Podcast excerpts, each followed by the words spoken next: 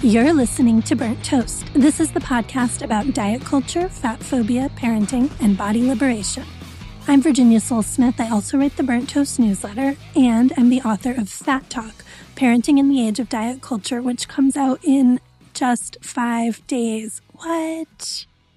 So, today we have a very special episode of the podcast for you because you are all going to be the very, very first people to hear me read chapter one. We are excerpting this from the audiobook, which I got to narrate. I will link to the newsletter I wrote about that process if you want some more behind the scenes. It was really fun. It was way more intense than I expected, more difficult than podcasting, but also one of the most rewarding creative experiences I've ever had. I will also say that chapter one was the most physically exhausting one to record. It is the longest chapter in the book. So if you are daunted by the length of this episode, please know the other book chapters are, you know, easy breezy. like anything I read is easy breezy. They are shorter to read, whether that is on paper or in your ears. But this is also the chapter I am most proud of in a lot of ways. So I am just so excited for you to hear it. And of course, if you love what you hear, I am hoping you will order the audiobook or the hardcover, or if you're in the UK and the Commonwealth, the paperback. You can get them anywhere you buy books or request them at your local library. My local independent bookstore, Split Rock Books, will have signed copies. We're going to link all of those options for you in the episode description. Thank you so much for supporting this entire process. I give you the myth of the childhood obesity epidemic. Anamarie Regino is a 25 year old in Albuquerque, New Mexico, who looks a lot like every other 25 year old on TikTok. She posts videos of her dogs and her tattoos. She lip syncs and tries out new ways to wear eyeliner. And she participates in sassy memes. So, this whole meme that's going around with decade challenge she says in a video from 2019. She continues, I just want to say, I think I won that. Then Anamarie's current lipstick smirk is replaced by a photo of her from 2009. In both shots, Anamarie is fat. In fact, in other recent TikTok videos and Instagram posts, Anamarie proudly describes herself as fat, affectionately calls out her double chin, and uses hashtags like plus size and BBW, short for big, beautiful woman. But this video is also tagged weight loss check because in the 2009 photo, Anamarie is significantly larger than her adult self. 12 year old Anamarie has a half hearted smile, but her dark bangs are swept over most of her face. It is the classic awkward before shot. It's not, however, the most famous photo ever taken of Anamarie. That photo, shot by Katy Grannan when Anamarie was just four years old, first ran in a 2001 New York Times Magazine story and is now archived in the National Portrait Gallery's Catalog of American Portraits. Anamarie's body became part of our historical record when she was removed from her parents' custody by the state of New Mexico because she weighed over 120 pounds at age three, and social workers determined that her parents, quote, have not been able or willing to control her weight. The case made international headlines with Anamarie's parents telling their story to Good Morning America and to Lisa Belkin of the New York Times Magazine for the article that accompanied Grannan's portrait. Anamarie's mother, Adela Martinez Regino, had long been concerned about her daughter's appetite and her rapid growth, and then her delayed speech and mobility. She sought help from medical professionals repeatedly from the time Anamarie was just a few months old, and multiple tests ruled out any known genetic cause, such as Prader-Willi syndrome, a rare chromosomal disorder that causes children to never feel fullness. But Anamarie continued to grow. And doctors grew frustrated by what they perceived to be a dangerous pattern. Anamarie would lose weight when undergoing their intensive medical regimens, including prescription liquid diets that provided her no more than 550 calories per day. But she would regain the weight when the protocol ended and she was once again left in her family's care. To the doctors, the risks to Anamarie lay not in their use of aggressive weight loss tactics on a toddler, but in what happened when her family let her eat. They treated her for four years, doctor after doctor. Not one of them could help. Then they took her away for months and they still couldn't tell me what was wrong, Martinez Regino told Belkin. She continued, They've played around with her life like she was some kind of experiment. They don't know what's wrong, so they blame us. Martinez Regino also reported that when Anamarie was taken from her parents, they had to listen to their daughter screaming for them as a nurse wheeled her away.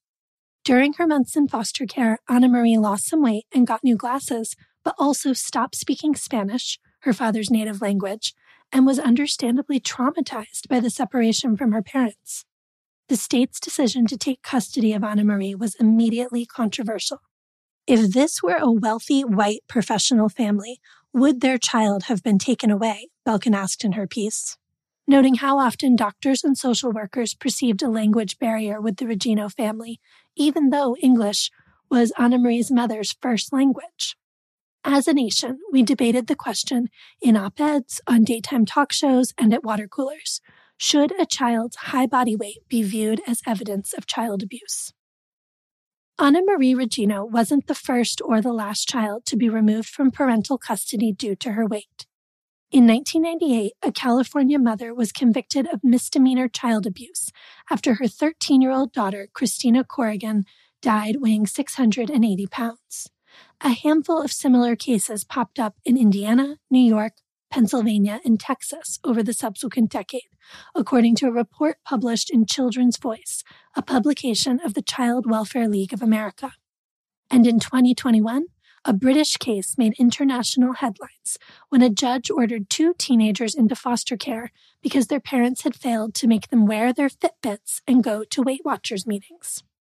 A 2010 analysis published in the DePaul Journal of Healthcare Law by a legal researcher named Cheryl George summarizes one prevailing cultural attitude on such tragedies.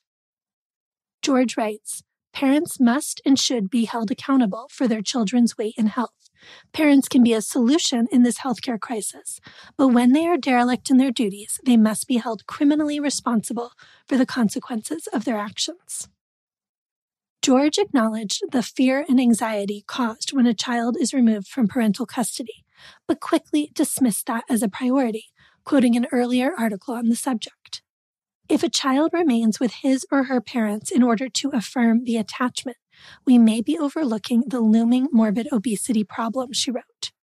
Never mind that removing custody in an effort to address this morbid obesity overlooks a child's emotional and developmental needs, as well as several basic human rights. A New Mexico judge dismissed charges against Anamarie's parents after a psychiatric evaluation of Martinez Regino found no evidence of psychological abuse. But the family was left to sort through the wreckage of those harrowing months while continuing to seek answers that doctors could not provide to explain Anamarie's accelerated growth. And Anamarie's story embedded itself in our national consciousness. She became a kind of patient zero for the war on childhood obesity. Even Belkin's piece, which is largely sympathetic to the family, frames Anamarie's body as the problem. Belkin makes sure to emphasize how this toddler's weight made her unlovable, describing Anamarie's evolution from chubby to fat to horrifyingly obese in family photos, and noting that Martinez Regino knows that the sight of her daughter makes strangers want to stare and avert their eyes at the same time. Having a fat child was framed as the ultimate parental failure. Anamarie's story confirmed that our children's weight is a key measure of our success as parents, especially for mothers. Nowhere in the public conversations around Anamarie's early childhood was there ever any attempt to understand what Anamarie herself thought of her body or the treatment she received because of it. Today, her social media makes it clear that she's proud to have lost weight, but also proud to still identify as fat, and maybe also still working it all out. Anamarie, quite understandably, did not respond to my interview requests. But in the late 1990s and early 2000s, our anxiety about the dangers of fatness in children far outstripped any awareness of their emotional health. Today, this conversation has evolved, but only so far. We want our kids to love their bodies, but we also continue to take it for granted that fat kids can't do that. A child's high body weight is still a problem to solve, a barrier to their ability to be a happy, healthy child. This thinking is the result of a nearly 40 year old public health crusade against the rising tide of children's weight. we've been told by our families, our doctors, and voices of authority, including First Lady Michelle Obama, that raising a child at a so called healthy body weight is an essential part of being a good parent. But when we talk about the impossibility of raising a happy fat child, we're ignoring the why. It's not their bodies causing these kids to have higher rates of anxiety, depression, and disordered eating behaviors. Even when high weight does play a role in health issues, as we'll explore in Chapter 2, it's often a corresponding symptom, a constellation point in a larger galaxy of concerns. The real danger to a child in a larger body is how we treat them for having that body. Fat kids are harmed by the world, including, too often, their own families. And our culture was repulsed by fat children long before we considered ourselves amid an epidemic of them. Amy Erdman Farrell, PhD, a feminist historian at Dickinson College, writes in her 2011 book, Fat Shame, Stigma, and the Fat Body in American Culture.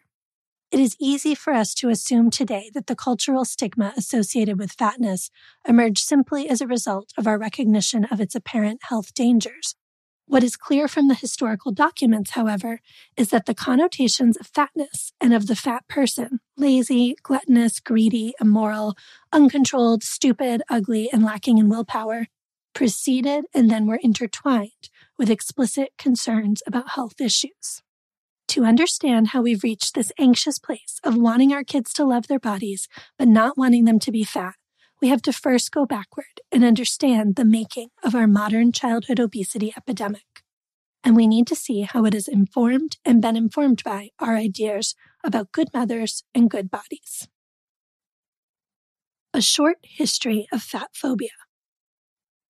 Just as we think of childhood obesity as a modern problem, we often frame fat phobia as a modern response and wax poetic about the days of yore when fat was seen as a sign of wealth, status, and beauty.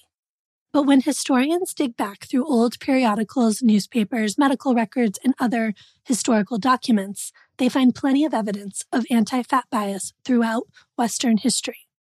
The ancient Greeks celebrated thin bodies in their sculptures, art, and poetry. By the 1500s, corsets made from wood, bone, and iron were designed to flatten the torsos of the European aristocracy.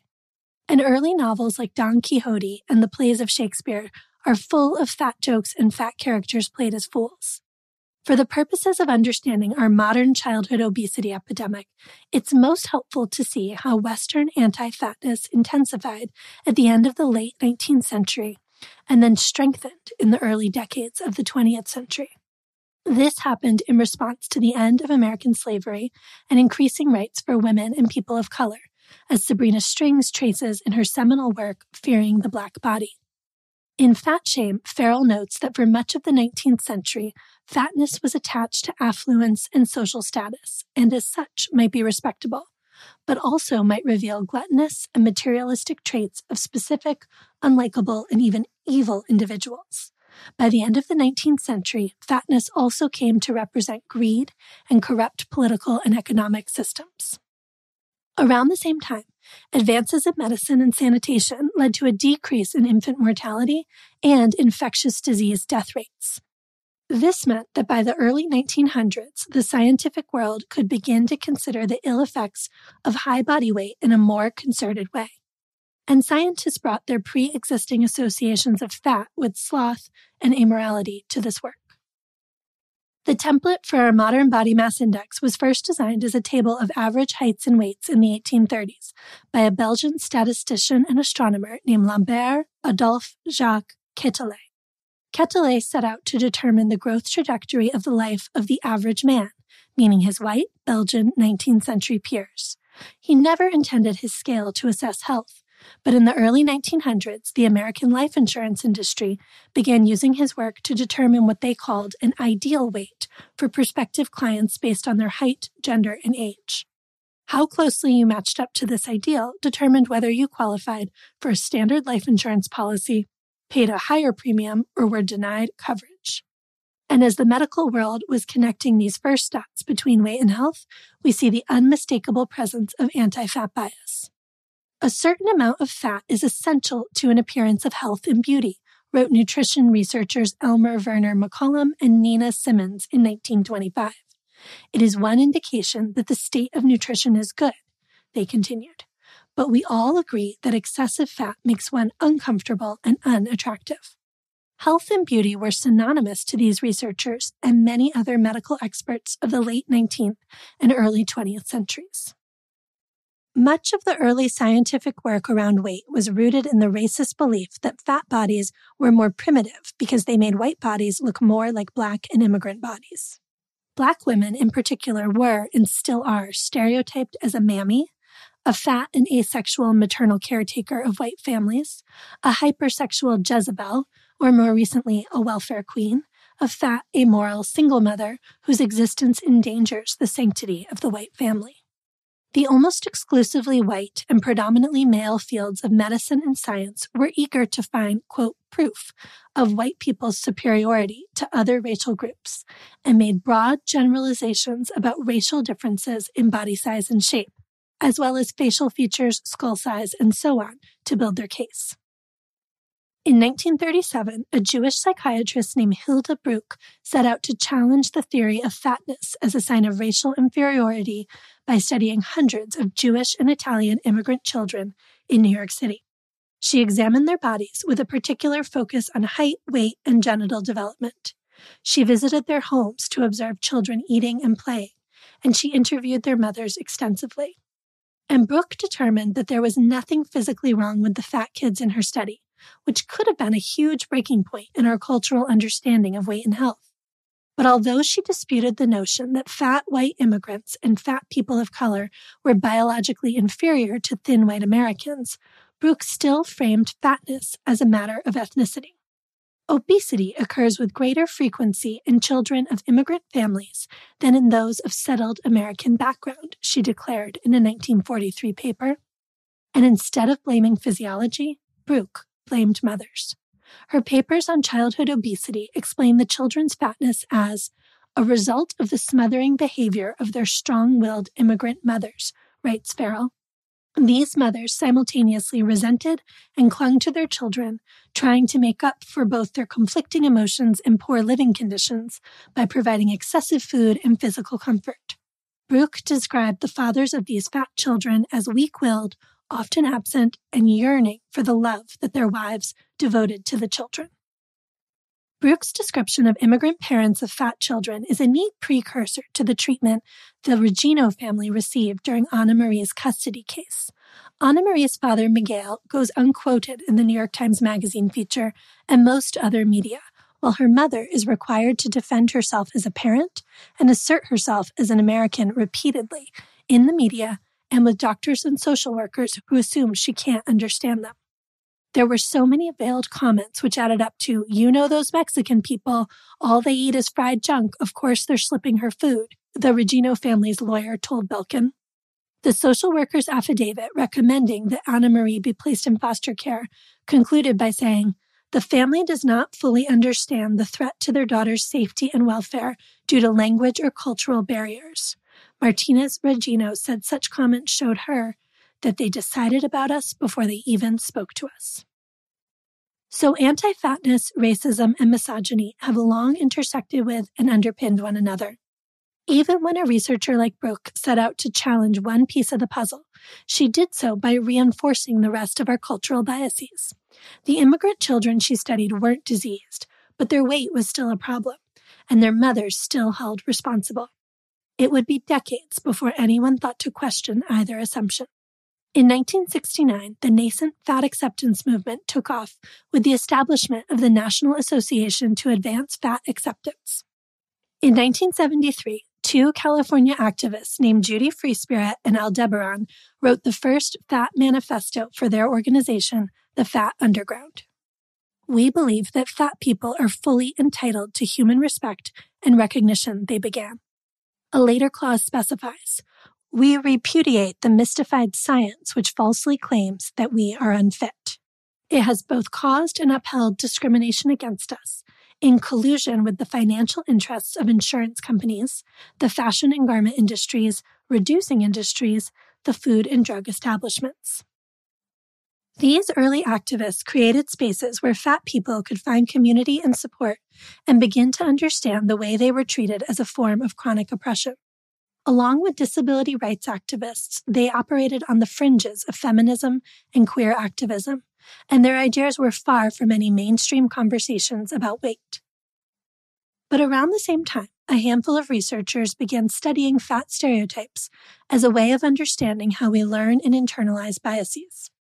In several studies from the 1960s, researchers showed children drawings of kids with various body types, usually a disabled child, a child with a birth defect, and a child in a larger body, and found that they consistently rated the fat child as the one they liked least. In a 1980 experiment, a public health researcher named William DeJong found that high school students shown a photo of a higher weight girl rated her as less self disciplined than a lower weight subject, unless they were told her weight gain was caused by a thyroid condition. Unless the obese can provide an excuse for their weight or can offer evidence of successful weight loss, their character will be impugned, he wrote. In 2012, researchers revisited the picture ranking experiment from the 1960s with a group of 415 American fifth and sixth graders and found that anti fat bias had only intensified. They noted the difference in liking between the healthy and obese child was currently 40.8% greater than in 1961. So the farther we come in claiming to understand and care about the health of fat children, it seems the less we like them. As Anamarie's mother said in the New York Times Magazine story, they decided about us before they even spoke to us. The making of the modern obesity epidemic. In 1988, Colleen was 10 years old, living in Highlands Ranch, Colorado. She had never heard of fat acceptance or the Fat Manifesto or early research on anti fat biases, but she experienced fat phobia every day. At home, family members would make comments like, You look like you're going to have a baby with that belly, and remind her to suck in her stomach and stand like a lady with her hands clasped in front of her middle, especially when she went up to receive communion at church. At school, kids teased her mercilessly, calling her Tank when she played Foursquare at recess. When everyone got weighed in her gym class, Colleen recalls stepping on the scale in front of all her classmates and then having to put her weight on an About Me poster that was hung in the school hallway. Highlands Ranch is a mostly white, affluent suburb of Denver, also known as the Bubble and Colleen thinks its lack of diversity played a role in her experience. There was a sense of perfectionism, and I didn't fit that perfect or ideal body type, she says. When the bullying reached a breaking point, her parents called a psychologist and put Colleen on the popular 90s weight loss plan, Jenny Craig. I remember my mom saying, You need to nip this in the bud right now, says Colleen, who is now a 42 year old physician's assistant still living in a larger body and still living in Highlands Ranch with her husband and 11 year old son. I think she felt that if I was fat at that age, I'd be fat for the rest of my life and live this horrible life where everyone would make fun of me and I'd never be accepted. There was no discussion of consequences for the kids bullying Colleen at school.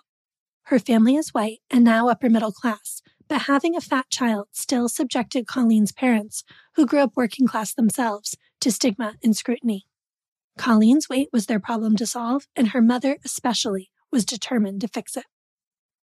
Indeed, by the 1990s, fixing everyone's weight had become a national project. In 1997, a Boston pediatrician named William Dietz, MD, PhD, joined the front lines of the fight as director of the Division of Nutrition, Physical Activity, and Obesity at the Centers for Disease Control and Prevention. I took the CDC job because I thought that obesity needed to be a national concern, and I couldn't really do that much about it in an academic setting, he tells me. Dietz and his colleagues had been warning about a rise in body size for both children and adults since the mid 1980s, based on data collected in the National Health and Nutrition Examination Survey, known as NHANES, which is executed every two years.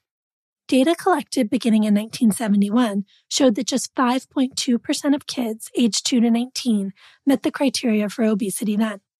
By the survey begun in 1988, that percentage had nearly doubled, and the 1999 2000 NHANES showed a youth obesity rate of 13.9%. That rate has continued to climb, reaching 19.3% in the 2017 2018 NHANES A similar rise in body size was documented for adults. Data collected from 1976 to 1980 showed that 15% of adults met criteria for obesity. By 2007, it had risen to 34%. The most recent NHANES data puts the rate of obesity among adults at 42.4%. The statistics alone were startling, but Dietz wanted to find an even more effective way to communicate to Americans the scale of the obesity epidemic. One day, early in his CDC tenure, while chatting with staffers in a hallway, Dietz suggested they plot the NHANES findings across a map of the United States to designate which states had become obesity hot zones using a green to red color coded system. Those maps, more than anything else, I think, began to, well, transform the discussion of obesity, Dietz tells me. Nobody argued thereafter that there wasn't an epidemic of obesity because those maps were so compelling. Dietz's maps, which are updated every year, and the NHANES numbers are dramatic, unprecedented, and to some extent indisputable. Americans are, on average, bigger than we were a generation ago, and our kids are bigger on average than we were as kids. We'll look more at explanations for this rise in body size in Chapter 2. But what I want to know about these numbers now is how they continued to climb even as public health officials were printing their maps and assembling this evidence of their epidemic, even as weight loss became our national pastime. One conclusion we can therefore draw is that the weight loss industry and public health messaging have failed quite spectacularly in their quest to make anyone smaller. They may even have had the opposite effect. But it's also worth looking at these statistics in a little more detail to see what else they tell us. The NHANES researchers determine our annual rate of obesity by collecting the body mass index scores of about 5,000 Americans, a nationally representative sample each year. BMI is a blunt tool, never developed to directly reflect health but it's useful for tracking populations in this way because it's easy to calculate by dividing a person's weight in kilograms by the square of his or her height in meters. From there, researchers can sort people into the categories of underweight, normal weight, overweight, or obese, depending on where they fall on the BMI scale. This entire project of categorizing people by body size and determining that there is only one normal weight range is flawed and loaded with bias. And to make matters more confusing, the cutoff points for those categories have not stayed fixed over the years. A major shift happened in 1998 when the National Institutes of Health's task force lowered the BMI's cutoff points for each weight category, a math equation that moved 29 million Americans who had previously been classified as normal weight or just overweight into the overweight and obese categories. The task force argued that this shift was necessitated by research. But just a few years later, in 2005, epidemiologists at the CDC and the National Cancer Institute published a paper analyzing the number of deaths associated with each of these weight categories in the year 2000 and found that overweight BMIs were associated with fewer deaths than normal weight BMIs. Both the obese and underweight groups were associated with excess deaths compared to the normal weight group, but the analysis linked obesity specifically with less than 5% of deaths that year. Rather than revisiting the cutoff lines for BMI weight categories after this research came out, many researchers objected to that study being published at all. There was a lot of criticism that our finding was very surprising. The study's lead author, Katherine Flegal, MPH PhD, told me in 2013. But it really wasn't, she continued, because many other studies have supported our findings. These included studies that the Obesity Task Force had reviewed while debating BMI cutoffs. So many studies, in fact, that in 2013, Flegal and her colleagues published a systemic literature review of 97 such papers involving almost 3 million participants and concluded again that having an overweight BMI was associated with a lower rate of death than a normal BMI in all of the studies that had adequately adjusted for factors like age, sex, and smoking status. They also found no association with mortality at the low end of the obese range. This review was also met with criticism and fury by mainstream obesity researchers. The Harvard School of Public Health held a symposium to discuss all the ways that Flegal's work made them mad. I think people will be endlessly surprised by these findings, is how Flegal put it to me then, while she was still employed by the CDC and presumably felt required to be circumspect about the criticism her work received. But in 2021, years after retiring, Flegal published an article in the journal Progress in Cardiovascular Diseases that details the backlash her work received from obesity researchers. She wrote, Some attacks were surprisingly petty. At one point, Professor Wen posted in a discussion group regarding salt intake that JAMA had shown a track record of poor editorial judgment by publishing, quote, Kathy Flegal's terrible analyses on overweight and mortality. Similarly, again using a diminutive form of my name, Professor Wen told one reporter, Kathy Flegal just doesn't get it. After her paper was published, former students of the obesity researchers most outraged by Flegal's work took to Twitter to recall how they were instructed not to trust her analysis because Flegal was, quote, a little bit plump herself. The most depressing part is how well these personal attacks, rooted in fat phobia and misogyny, worked. For years, Flegal's findings have been all but ignored by doctors and other healthcare providers, for whom using BMI to determine health has remained accepted practice. Doctors use BMI to determine health for kids too, using a similar calculation and then plotting that number as a percentile on a BMI for age chart, which shows how they are growing compared to same sex peers of the same age.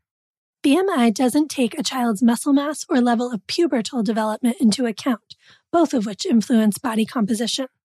And the BMI for age chart used in most doctors' offices today is based on what children weighed between 1963 and 1994. It's true that the demographics of the population have changed, says Dietz, noting that obesity rates differ dramatically by racial identity.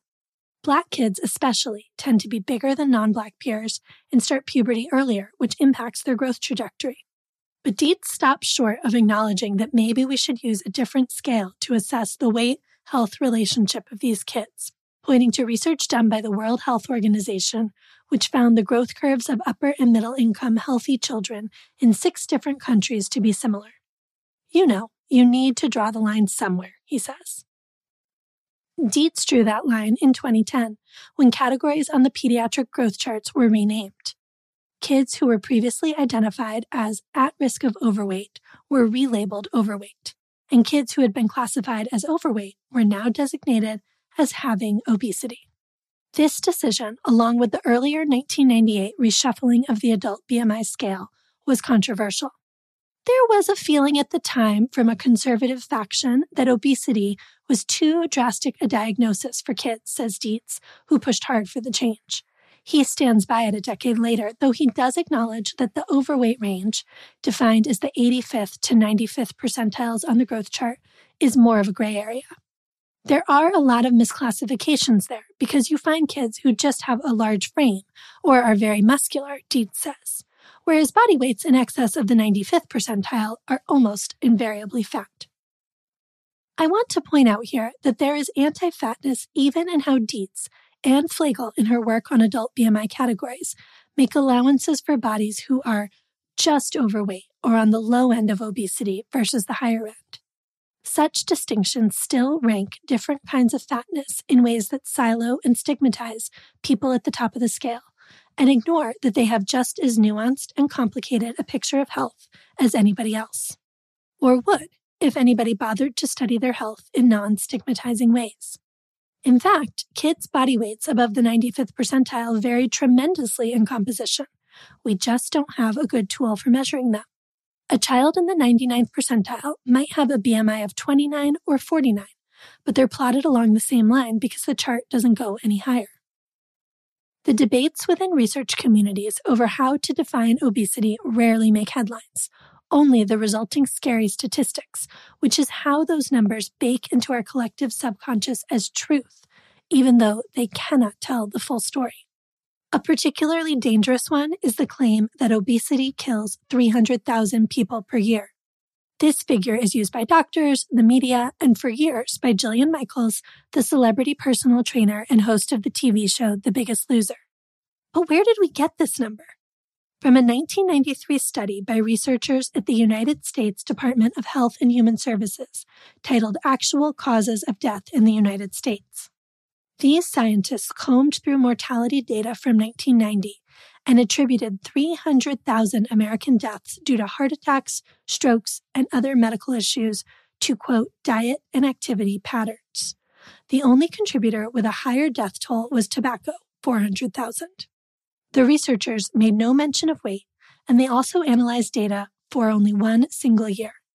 Nevertheless, in 1994, former Surgeon General C. Everett Koop joined forces with then First Lady Hillary Clinton to kick off their Shape Up America campaign, citing that 300,000 figure as proof of the need for a war on obesity. Other researchers also referenced the figure often enough that in 1998, the study's authors published a letter to the editors of the New England Journal of Medicine saying, You cited our 1993 paper as claiming that every year 300,000 deaths in the United States are caused by obesity. That is not what we claimed. But the epidemic was already underway. What motivated researchers and public health officials to hype their quote war on obesity in this intense way? Many operate from a place of deep concern for their fellow humans. Dietz, for example, struck me as personable and passionate about helping children during both of our conversations. He has also been financially entangled with the weight loss industry for much of his career. After his tenure at the CDC, Dietz served on the Scientific Advisory Board of Weight Watchers, and even before joining the CDC, Dietz was a member of the group then known as the International Obesity Task Force. Now known as the World Obesity Federation, this task force began as a policy and advocacy think tank formed to alert the world to the growing health crisis threatened by soaring levels of obesity, according to the organization's official history. The task force was framed as an independent alliance of academic researchers, but many of these researchers, including the organization's founder, a British nutrition scientist named Philip James, were paid by pharmaceutical companies to conduct clinical trials on weight loss drugs. James even hosted an award ceremony for the drug manufacturer Roche. In 2006, an unidentified senior member of the task force told a reporter for the British Medical Journal that the organization's sponsorship from drug companies is, quote, likely to have amounted to millions. And in the years around that first shift in the BMI cutoffs, the one that resulted in 29 million more Americans in the overweight and obesity categories, the Food and Drug Administration approved a flurry of weight loss drugs. Dexfenfluramine, sold as Redux in 1996, Sibutramine, sold as Meridia in 1997, and Orlistat, sold as Xenical and Alli in 1999. More overweight and obese Americans meant a larger potential market for the makers of those drugs. In America's war on obesity, the weight loss industry had just negotiated its arms deal. While both Redux and Meridia were later recalled due to concerns about heart damage, the FDA approved several more weight loss drugs in 2012, 2014, and 2021. Today, the U.S. weight loss market is valued at over $70 billion. Dietz is now the director of the Strategies to Overcome and Prevent Stop Obesity Alliance at the Sumner M. Redstone Global Center for Prevention and Wellness at George Washington University.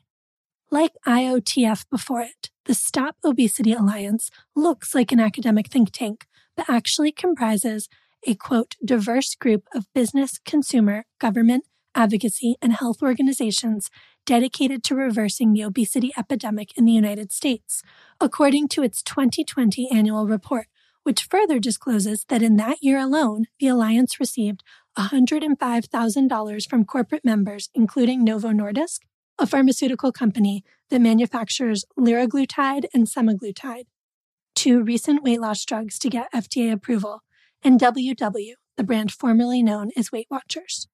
They also received an additional $144,381 from Novo Nordisk to sponsor a research project on primary care obesity management. Dietz is perfectly upfront about all of this when I ask him about the role of corporate sponsorship in obesity research. We would not have been able to do this work without that kind of support, he tells me.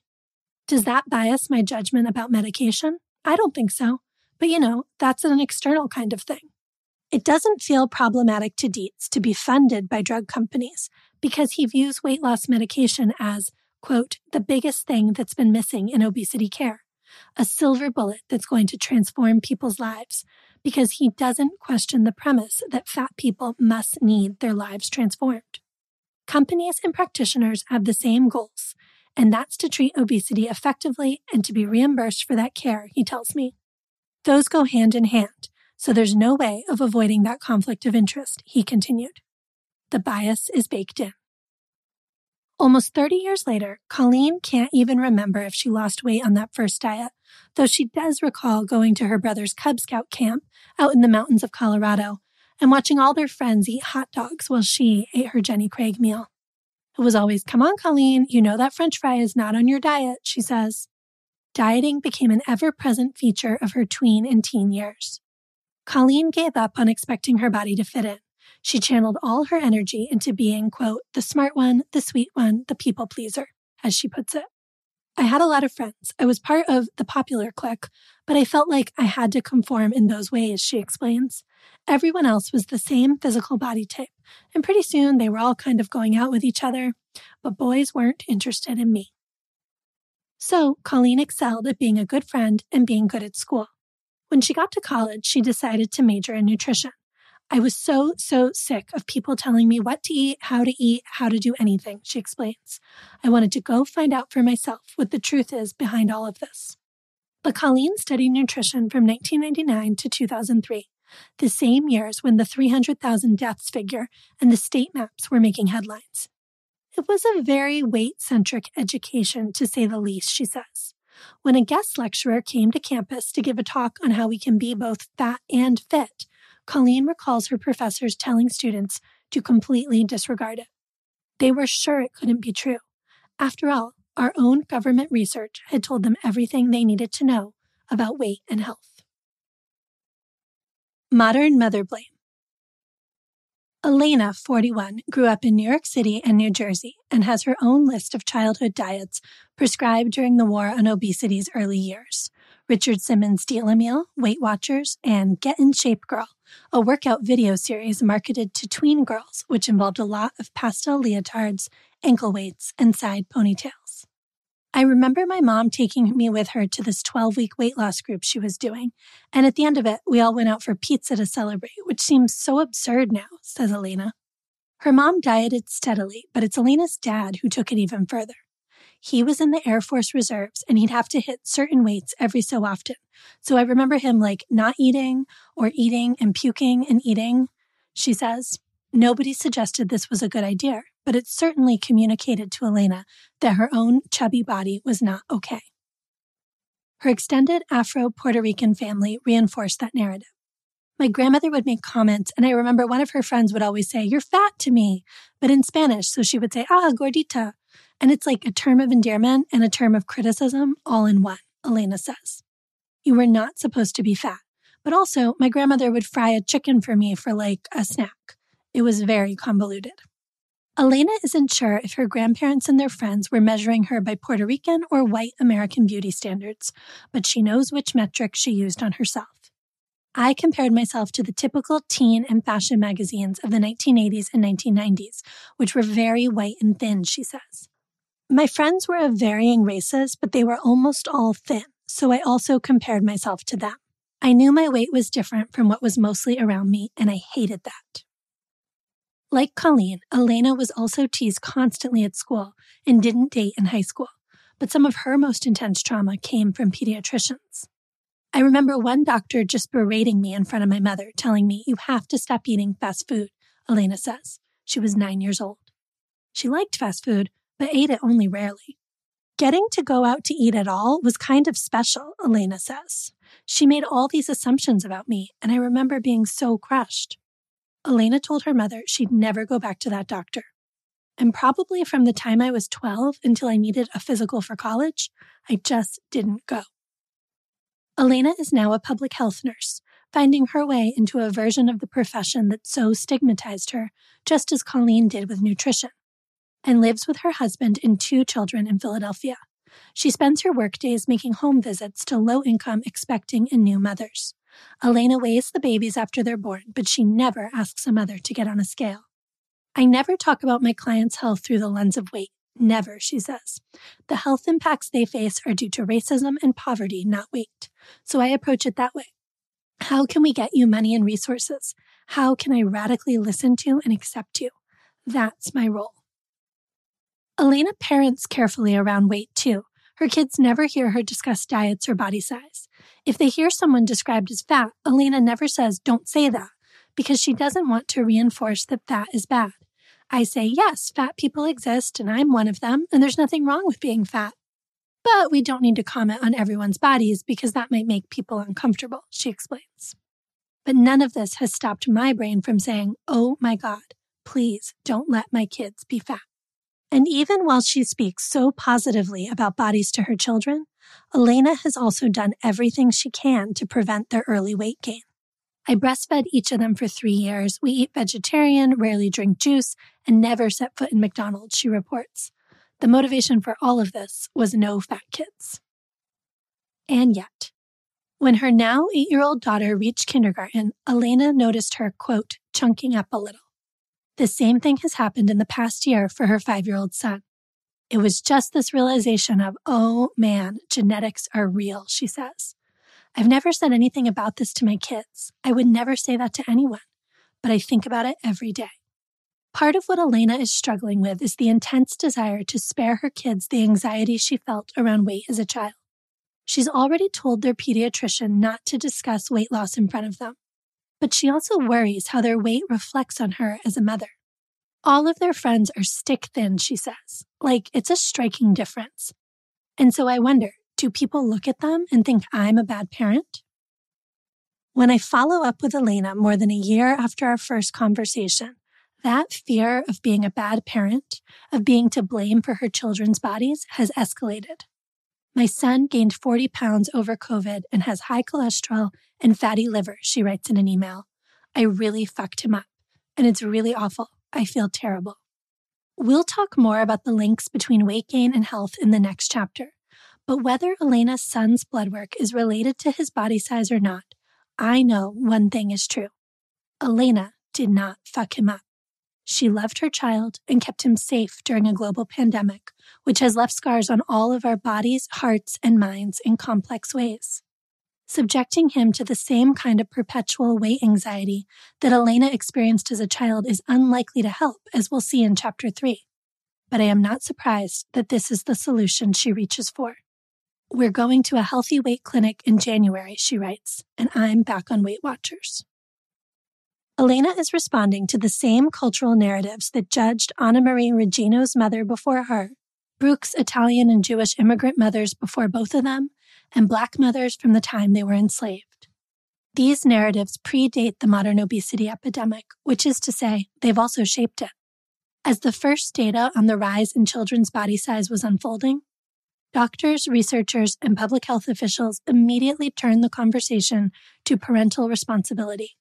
How to make parents aware of their children's weight, and how to get parents to make better decisions about the family's food and activity habits.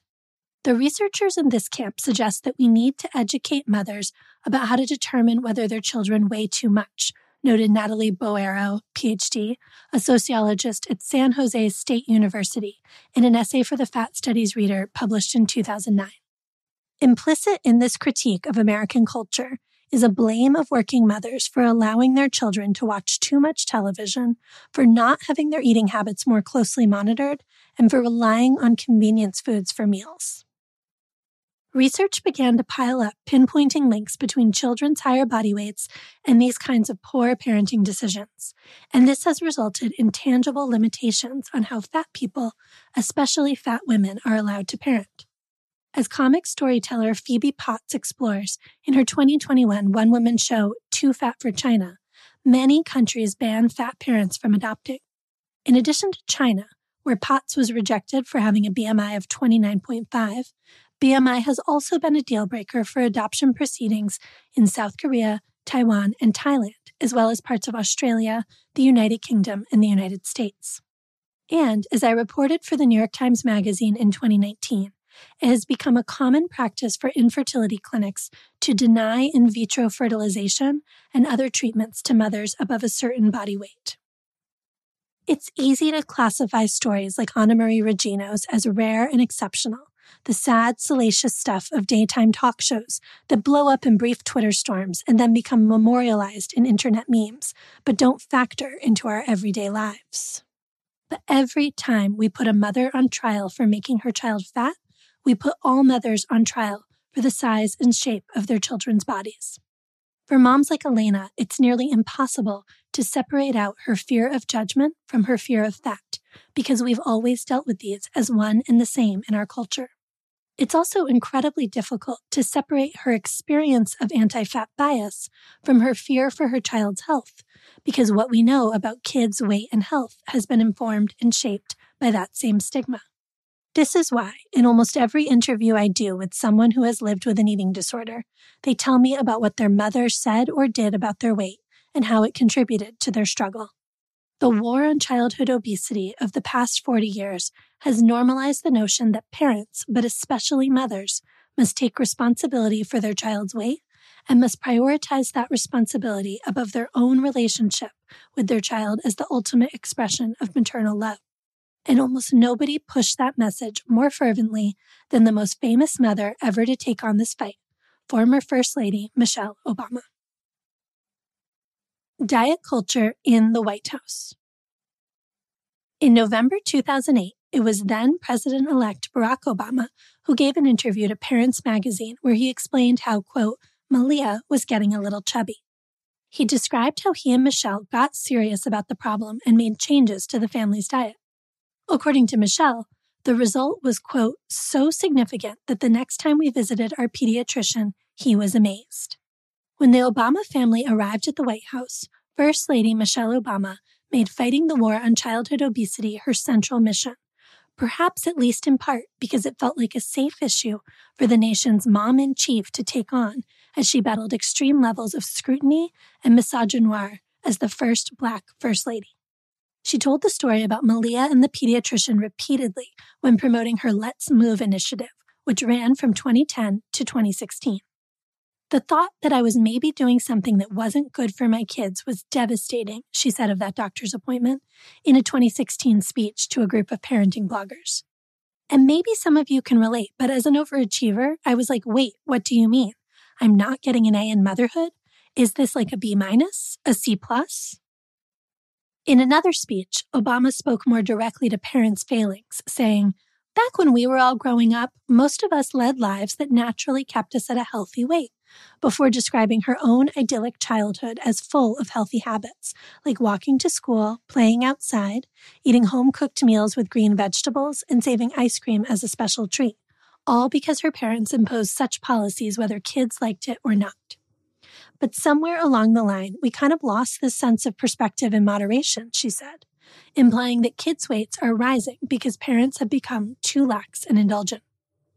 Obama also painted a grim picture of what kids' lives had become thanks to this loss of parenting standards. Kids are struggling to keep up with their classmates, or worse yet, they're stuck on the sidelines because they can't participate. You see how kids are teased or bullied. You see kids who physically don't feel good and they don't feel good about themselves, she said in a 2010 speech to the School Nutrition Association. Later in the speech, she added, and by the way, today one of the most common disqualifiers for military service is actually obesity. References to military readiness are sprinkled throughout Obama's Let's Move speeches, reinforcing the war rhetoric around weight first popularized in the 1990s by Koop and Clinton, but this time placing kids on the battlefield. By 2013, Obama was putting the responsibility for childhood obesity even more squarely on parents, saying, When it comes to the health of our kids, no one has a greater impact than each of us do as parents. Research shows that kids who have at least one obese parent are more than twice as likely to be obese as adults. So, as much as we might plead with our kids to do as I say and not as I do, we know that we can't lie around on the couch eating french fries and candy bars and expect our kids to eat carrots and run around the block. The Let's Move campaign often portrayed the physical activity part of fighting obesity as fun. Obama hosted dance parties at public schools and went on TV for a push up contest with Ellen DeGeneres and to dance with Big Bird. Nutrition activists were frustrated that Obama often seemed more interested in dance parties than in holding large food corporations to higher standards. Move more is not politically loaded. Eat less is, wrote Marion Nestle, PhD, a professor of nutrition, food studies, and public health at New York University in a 2011 blog post. Everyone loves to promote physical activity, she continued. Trying to get the food industry to budge on product formulations and marketing to kids is an uphill battle that confronts intense, highly paid lobbying. Meanwhile, although anti hunger activists mostly supported Obama's goals of reforming school lunch programs, there was some quiet resignation in that community that she had chosen to focus on childhood obesity, which accounted for 19.7% of kids aged 6 to 17 when Barack Obama was elected in 2008, instead of food insecurity, which was arguably the bigger issue, impacting 21% of all American households with children. But the relationship between hunger and fatness has long been fraught with stigma. In the early 2000s, conservatives began to argue that the United States Supplemental Nutrition Assistance Program, SNAP, formerly known as food stamps, and other federal food programs should be abolished because, they claimed, poor Americans couldn't be hungry when so many of them were fat. We're feeding the poor as if they're starving, ran the headline of a 2002 Washington Post column by Douglas Besharov, director of the American Enterprise Institute's Social and Individual Responsibility Project. Today, the central nutrition problem facing the poor is not too little food, but too much of the wrong food, he wrote. In fact, as we'll see in chapter three, it's possible to be both fat and not eating nearly enough food. But rather than clarify this misconception, anti hunger organizations, pediatric health and nutrition organizations as well as journalists like Michael Pollan and Eric Schlosser, and public health researchers like Nestle, set out to document how our modern toxic food environment represented an immediate threat to the health of all children. Very quickly, fighting childhood obesity became a progressive cause deeply intertwined with protecting SNAP and other social safety net programs. But when Obama had to pitch a legislative agenda, she needed to pick an issue that would spark outrage among liberals and conservatives alike and framing kids' weight as a matter of good parenting and personal responsibility was easier to sell across the aisle. I do think the administration cared about fighting hunger, but it's definitely not what they led with, one anti hunger advocate told me.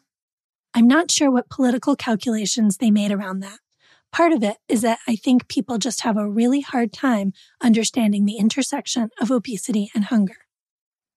Obama did talk openly about the fact that poor children of color tended to weigh more than wealthier white children, but by zeroing in on their weight, she steered the conversation away from dismantling oppression or shoring up social safety net programs. Instead, Obama championed an in depth overhaul of school nutrition standards, which culminated in the Healthy, Hunger Free Kids Act of 2010. That piece of legislation is now hailed as a centerpiece of Obama's progressive legacy it's the reason you see whole grains on school lunch menus and fewer vending machines in schools.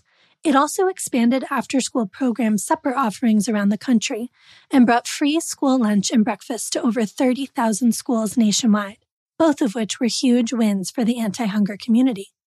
But what progressives discuss less often is the fact that those school initiatives were paid for by pulling funds from SNAP ending a temporary increase in food stamp funding five months earlier than expected. The original bill took money from a different pot, but when the Senate Committee on Agriculture, Nutrition, and Forestry marked up the bill, they quietly shifted the funding source. Money that low income families had been using to pay for dinner now covered their kids' tab for lunch.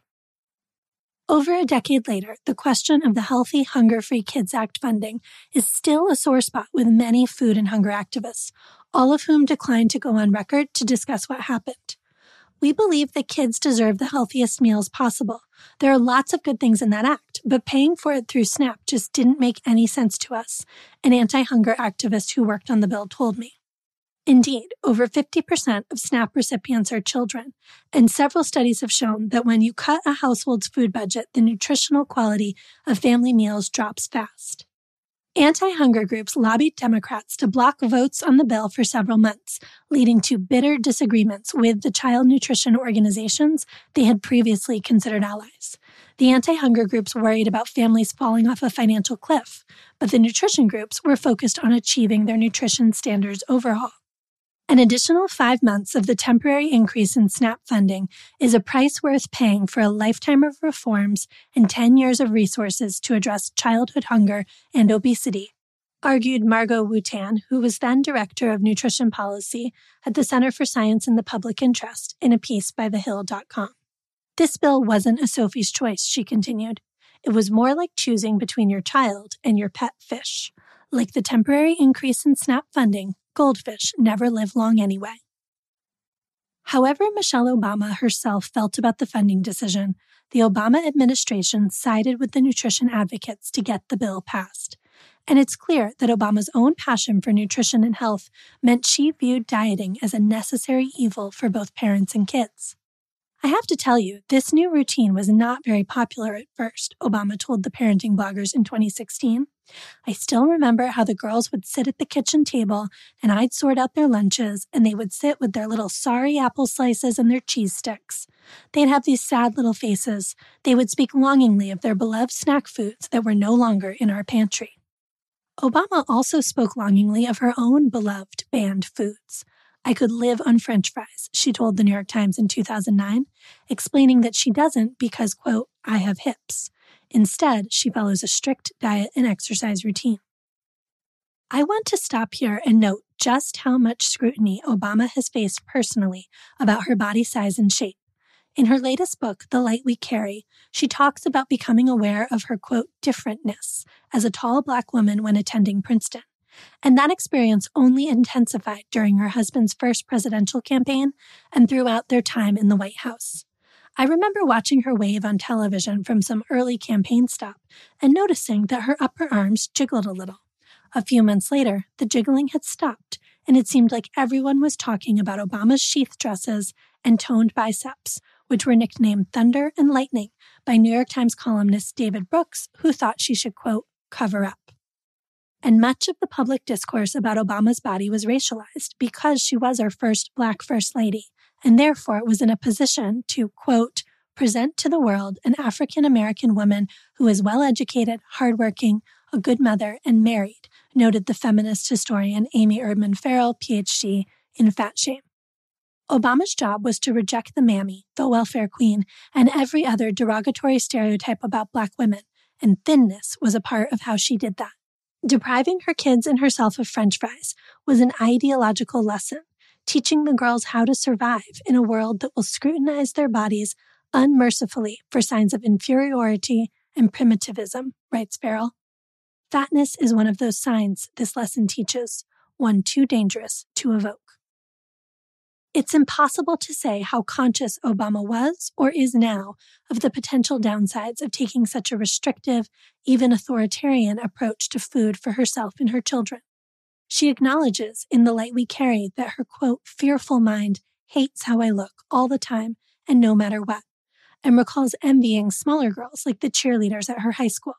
Some of those girls were approximately the size of one of my legs but she also makes frequent casual references to the joys of vigorous exercise and bonding with friends through spa weekends that include a punitive schedule of three workouts a day.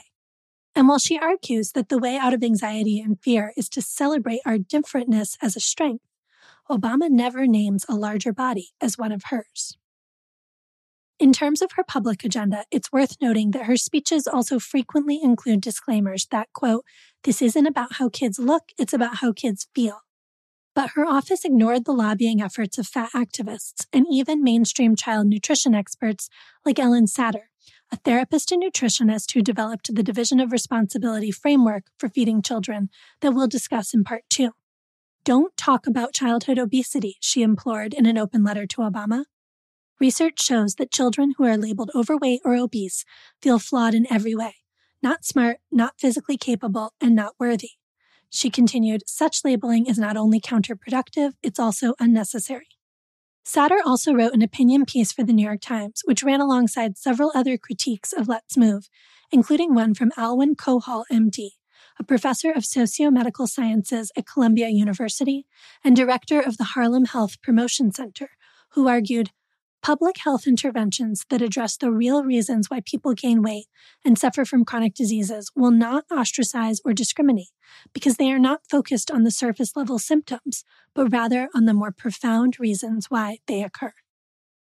Obama never appears to have addressed this criticism directly, though she did begin to add lines like, I don't want our children to be weight obsessed to her public talking points.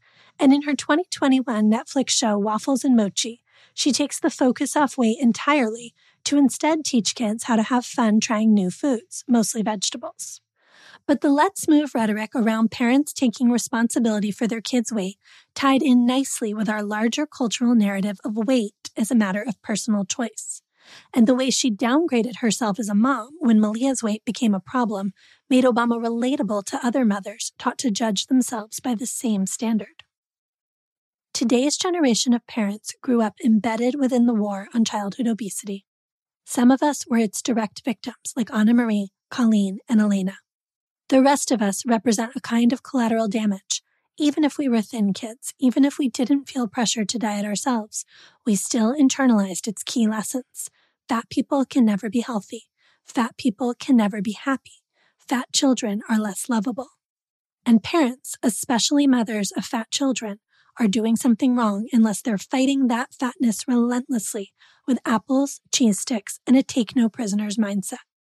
To her mother, she is beautiful, Lisa Belkin wrote of four year old Anamarie in the New York Times Magazine piece, before hastening to add that Martinez Regino is not so blind that she does not see what others see. Reading that, I pause to consider how much harm happens when parents must define their children and their own parental success by body size in this way. What was lost in those three months of forced separation, but also throughout Anamarie's childhood and Colleen's and Elena's and those of so many others? What if Anamarie's mom had just been allowed to see her child and love her for who she was?